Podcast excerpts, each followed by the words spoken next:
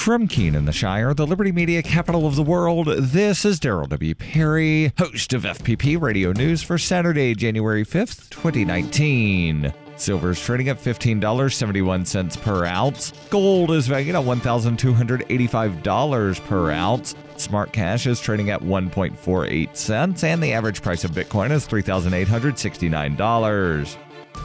Antiwar.com reports last month's announced U.S. withdrawal from Syria took many nations by surprise. The subsequent disavowal of any and all timelines are only adding more questions. Americans may not be getting a lot of answers, but U.S. allies across the Middle East are likely to get some form of reassurance. Secretary of State Mike Pompeo and National Security Advisor John Bolton will both be heading for the Middle East over the next several days, with Bolton making the rounds in Israel and Turkey, and Pompeo visiting much of the Gulf Cooperation Council, GCC. Broadly, these two are meant to be reassuring nations that the U.S. will remain heavily engaged in the region and trying to explain how the U.S. stay in Syria is not indefinite when there's no definite timetable for it. Pompeo is also said to be discussing the possibility of sending GCC troops into Syria as an alternative to having U.S. troops there. That probably will not sit well with Turkey, which has already stated its desire to invade those areas where U.S. troops are embedded with the Kurds. It may, however, please Israel as they are keen to keep fighting hostile towards Iran inside Syria. U.S. officials also suggested that Pompeo would address the murder of Jamal Khashoggi while in Saudi Arabia, addressing the lack of credibility of the Saudi narrative. If past administration discussions with the Saudis on this matter are any indication, this will largely involve brainstorming ways to ensure the Saudi crown prince is not officially blamed. Smart Cash is a peer to peer digital currency that is fast, secure, and easy to use. Smart Cash is building a foundation that can support daily transactions for people everywhere. One feature that sets Smart Cash apart is the Smart Hive governance model and how the community can vote to fund the best projects with block rewards stored in the Smart Hive project treasury. Unlike other cryptocurrencies with voting systems, Smart Cash allows everyone to participate. One smart equals one vote. Learn more at smartcash.cc.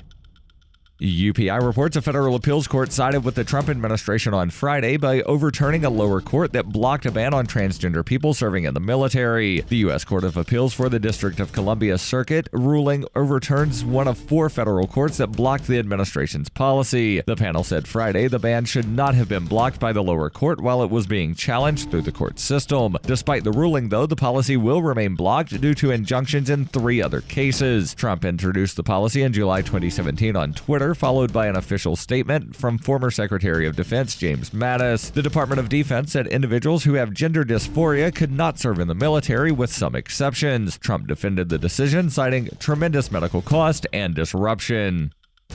In 1999, Darryl W. Perry began a search for traditional values, which led him down a path to the ideas of liberty. He tells the story in A Rebel's Journey My Path to Liberty. Of the book, Dr. Brian Sovereign says, Sometimes it's funny, and sometimes I think it's crazy, but it's always authentic. Find A Rebel's Journey My Path to Liberty by Darryl W. Perry on Facebook, read reviews on Amazon, or visit arebelsjourney.com.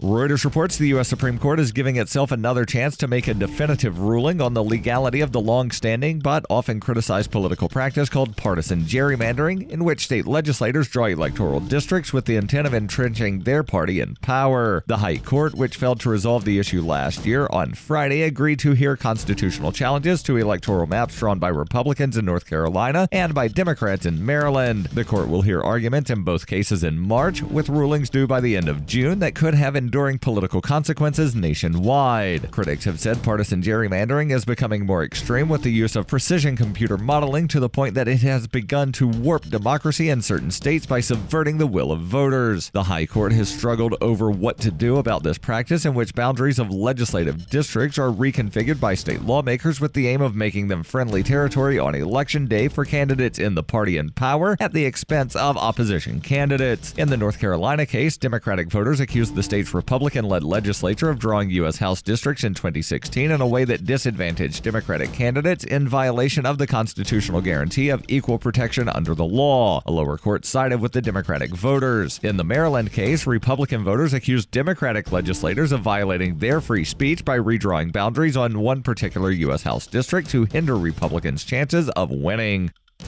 This has been FPP Radio News, online at fppradio.com.